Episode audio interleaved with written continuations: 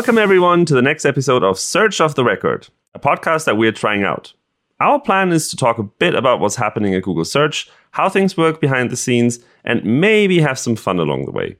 My name is Martin Splitt. I'm a developer advocate at the Search Relations team, and I'm joined here by John and Gary. You don't see this, but we are waving. That's fantastic. Everyone waves into the microphone, which is a great idea. Sweet. So, Gary, how is your website coming along? Why, why do I always start this? Oh, I can start if you want to, but uh, Well, do you want to start? Do you want want to start? well, actually, I'm funnier, so probably I should start. Yeah, so there you go. Uh, website. Websites are hard, it seems.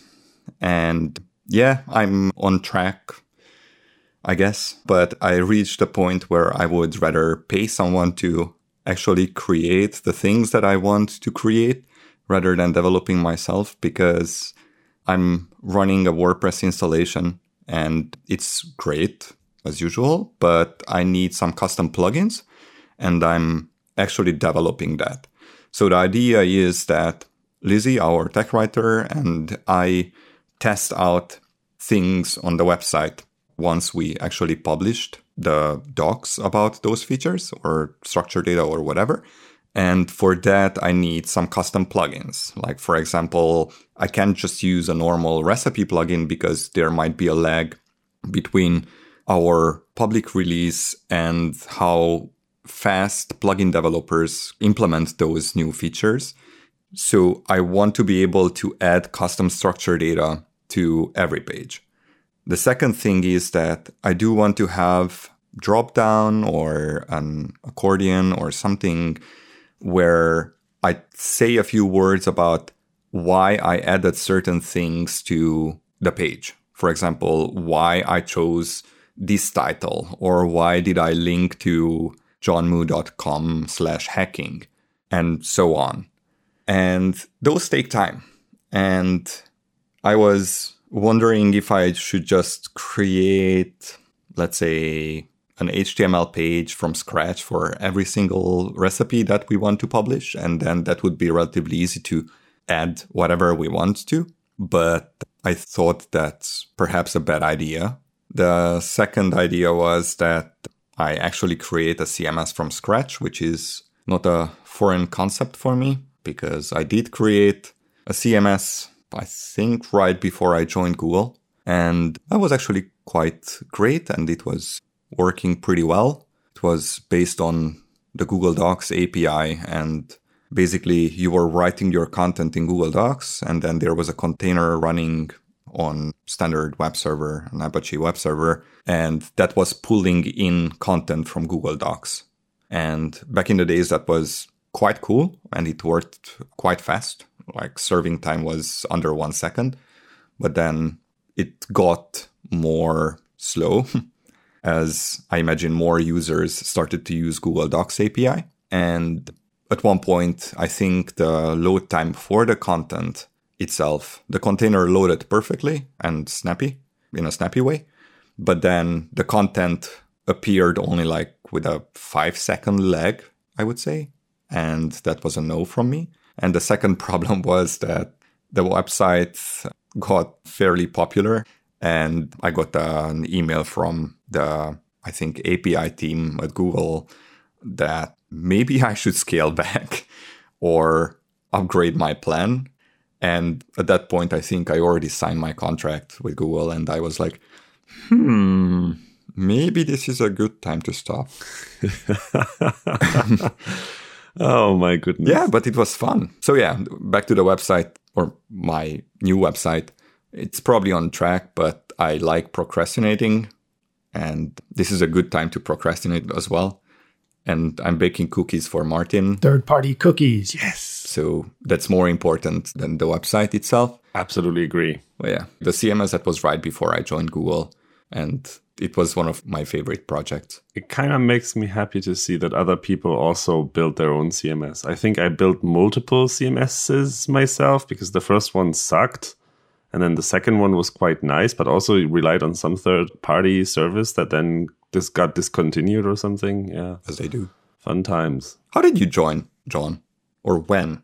And why? When did I join? And what? Oh, that was and how? a long time ago. I think, what was it? Maybe 2007? So, I don't know, 12, 13 years ago? I forgot how to count.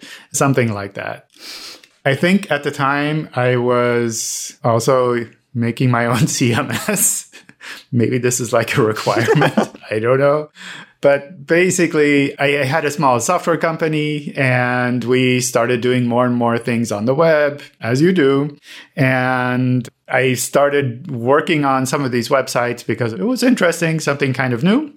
And at some point, I started helping out in the webmaster forums as they were just started. So I think sitemaps just launched around that time, and I was active kind of helping people with the sitemap stuff and trying to give them my opinion on things they're all doing wrong.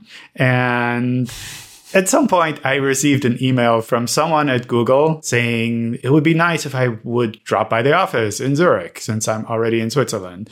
It was kind of weird because the email came to a domain that I don't actively check for emails. So it was almost accidental that I noticed. But it was pretty neat. So I went to Zurich. I met some of the people from the sitemaps team who were active in Zurich, and it was pretty interesting. It was like a small office, not a ton of people. And that's kind of the first connection I had there. And then we set up interviews and I learned all of the webmaster guidelines by heart because that's what I assumed I would be asked about. I flew over to Mountain View, met a bunch of the people there, and we had good conversations. It was really interesting. And then essentially, I had to make the tough decision of should I keep my own company or should I join this big corporation, which at the time was not as big as today, but it still felt quite a bit bigger than kind of running your own company. And I decided, well, might as well try something new out for a change. So I ended up going over to Google and doing stuff there. I think at the time there were two other people on the Webmaster Trends analyst team, Jonathan and Susan. Oh, I missed them. Oh, yeah. No, they were great. And I don't know, for a while we were pretty much kind of a small team working together with the Webmaster Tools team back then. So that was like, it's my one chance to say Webmaster Tools and be correct, I guess.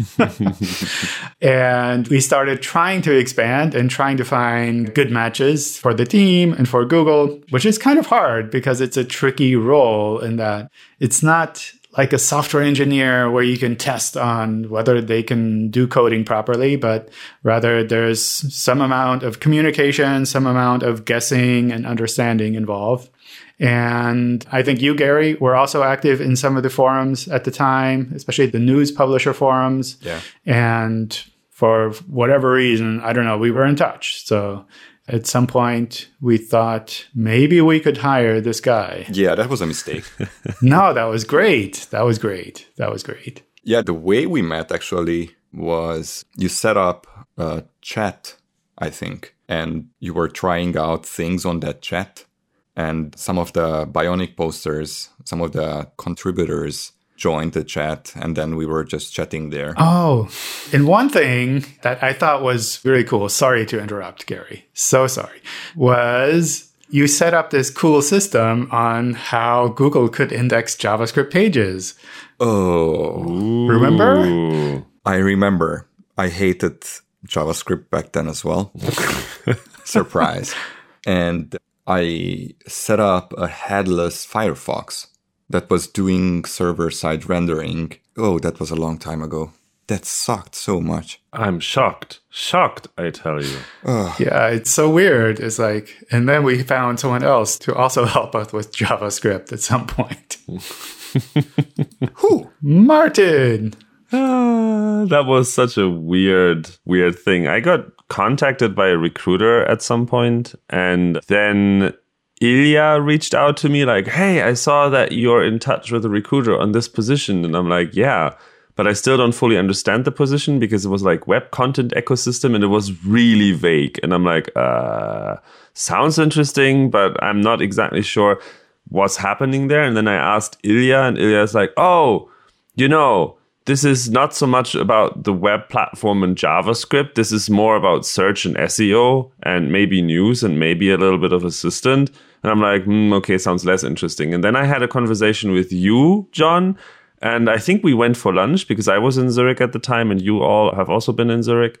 And then I asked about the position and it's like, yeah, it's a lot about JavaScript and the web and Chrome. And I'm like, oh, okay this is misleading, this is weird. And then I asked all of you what a typical day looks like, and I got the least satisfying response, which was like, there is no such thing as a typical day, it can be whatever. And I'm like, well, thanks, that's helpful.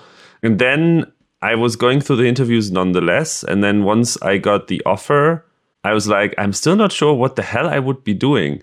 And I figured out that you all were like basically super pros in how Google search works internally. And I had no idea. And I couldn't see myself being like super helpful in that regard. So I remember this moment that sealed the deal for me was when I asked you, I think either during our second lunch or after our second lunch, like, okay, but why me? And then you're like, because you're a web developer and we need to figure out this JavaScript thing. And I'm like, oh, oh yeah, that makes sense. Oh yeah, that's actually pretty cool. So yeah, that's how I got my mission and how I signed the contract in the end. Probably also a big mistake for you all. I'm sorry.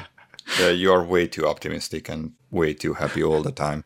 It's kind of annoying. I'm kind of balancing someone else then, I guess. It's a fantastic team. Don't worry. Yeah. It's like everyone fits in. That's just like your opinion. I'm super happy to be part of this team. I like you all. Of course you are, Martin. Ah, it's wonderful. And it's quite cool that we get to help so many webmasters all around the world. That's really interesting. At least to me, that's interesting. Yeah. Maybe I help you with a plugin, Scary. So, how is the JavaScript stuff working out now? Do you think we have it all solved? It's like no more bugs. Oh my, definitely not. The biggest thing I learned in the last two years at Google is that developers and SEOs are both extremely creative in building things that don't work in interesting ways. Like it's quite fascinating. Most of the things are fantastic ideas on paper, and then you implement them, and then you find out, oh, it doesn't work the way that you would expect it. Sometimes that's because the creativity is misplaced, and sometimes it's because we're just having glitches. Like recently, I think it was on Twitter. I think Gary made me aware of it. So someone was asking about Disqus comments, I think. And that's not something that is very specific to Disqus by the way. It's basically websites using a third party to pull in content that they care about. This can go wrong for many different reasons. In this case, it was a glitch on our side. We found out what the glitch was, fixed it, and basically within a day, we had it back working. But I think this kind of started a larger discussion as to how you should do things when it comes to JavaScript and critical content from third parties. Because the challenge is that you, as a website owner, don't really have control over a third party. And if you're using client side JavaScript to pull in content from a third party in the browser, things can go wrong. They could robot their JavaScript API and then we can't make the request. Or maybe their servers are really under load and then we decide not to make these requests to the third party because they are already experiencing high load situations. And there are usually ways of doing this on the server side. So if the third party exposes an API that you can interact with from the client side, from the browser with JavaScript, you can very likely also do that on the server side and then basically avoid these problems because then your server controls what happens when in terms of when the data comes in from the third party. But I think not as many people do that. And I would hope that people are kind of warming up to the idea of doing that instead of doing everything in the client side. So, is it a bad idea to rely on third parties, or is it just you have to be careful? It's an okay idea to rely on third parties. You just have to be careful and you have to understand that in the browser, you have very little control over what happens and how it happens. And if you are relying on Googlebot to do the heavy lifting and figure out how to get the data from the third party, then you are less in control than when your server does that work because your server is an environment that you have control over, hopefully. That sounds a bit like Gary's problem with the plugins, where if the plugins are doing one thing and you're trying to do something slightly different, then kind of balancing the offloading of writing code to whoever is making the plugin versus being able to choose exactly what you want to do. Yeah. Yeah. And I guess for many people, it's fine. I think if you are pulling certain pieces of content, I don't know, like comments or something, and you don't really think that they're your main content, then I think it's fine to just go with an off the shelf solution with a third party that may or may not work well in Googlebot and other browsers. But if you want to have control over things like Gary wants to have control over the structured data on his pages, then I guess you want to run that on your server in a controlled environment. So, Martin, I was taking notes while you were speaking and I just wrote down one thing. Oh. And that's do not use JavaScript exclamation. That's a Did I summarize right? No, not really. But I mean, for your point of view, JavaScript is evil. So I kind of see where that's coming from. But then I think you can use JavaScript. It's kind of fine. But you know, if you don't want to, then don't. By the way, JavaScript can run on the server side, just FYI. Because that's such a great idea, yes. It's a fantastic idea. You could hypothetically, so there's a thing that lets you run PHP in JavaScript. So you could do that. Brilliant. Yeah. And then there's a thing that lets you run JavaScript in PHP. So you could like build a fantastic stack. Don't give him any better ideas. I mean, I'm rolling my eyes. he already started with a CMS that was built on top of Google Docs, which is built on JavaScript. So I don't know. It's a great thing. No, no, no. I was actually doing with that what Martin was saying that pull the content on server side. Good boy. And that actually worked excellently Good boy. until things started to slow down. But that was out of my control. That was probably before speed was a ranking factor. So you were probably okay. Probably. Oh no, you said it. Oh. You said the bad. Bad word Oh my God. because of ranking. Is ranking a bad word now? well, this killed the discussion, all right? No, no, no, no. Well done. So one last thing, Gary, I guess, with regards to indexing the comments, because Disqus is basically comments from other people, is that generally a good idea or a bad idea? Should sites kind of block the comments from being shown or should they get them indexed? I mean, it depends on the comments, right? like you can have comments that are like super useful and worth having them in the index and having them help you rank for certain things a little at least. But then you go to certain blogs that are I don't want to say that will be R rated then. You go to certain blogs and you read the comments and you just want to take a spoon and just Eat ice cream. I don't know, just pop out your eyes or some yeah. Like it's just really bad. In those cases you probably don't want the comments. Also, I, I think we said this before, but depending on where the content is on the page, it might weight less than, for example, content that's in the centerpiece. Like, for example, if we can detect that the meaty part of the content is in the middle and between these sections, then very likely that that will be the pulling content for your ranking, meaning that that will help you the most with topicality, with relevancy, I guess. And then if we detect that something is outside that boundary, then that will weight less and it will help you less with ranking. And then you have, for example, footer, where generally people just put a bunch of links. We kind of detect that that's not that useful for users. And so it doesn't help you all that much with ranking. Okay. So it sounds like if suddenly the comments of a site started to get indexed, it's something worth kind of looking at, but it's not probably not your highest priority to figure out like, do I Yeah. need to, I don't know, clean out all of the comments and all of my old posts? It's like, it's okay to look at it, but it's not critical. yeah. Sure. I mean, there is one corner case where you probably want to look at it. And that's how many, for example, F bombs people drop in the comments and uh, how R rated the comments are. Because if you are writing about cookies, for example, lemon cookies specifically, and there are a few thousand comments below your recipe that are all of them are rated, then that might easily confuse our safe search algorithms. for example, and then your content wouldn't do so well when Safe Search is on Okay. in Google search. Fun. And links, just use rel UGC. rel nofollow UGC if you want to help. I would definitely use nofollow just to make sure that you are following the guidelines that you learned by heart before you got hired, John. Thank you. Okay, cool. Oh my. All right. Well, this was really interesting. I kind of like the excursion into understanding what to do with comments. I think we can take a break here. It's been great mm-hmm. doing this session with you all. Looking forward to seeing how your cookies turn out, Gary, and maybe hearing a review from Martin in the form of a comment on a blog post at some point. I'll comment on Gary's blog. They will be epic. They'll be epic. I will not have comments on my blog.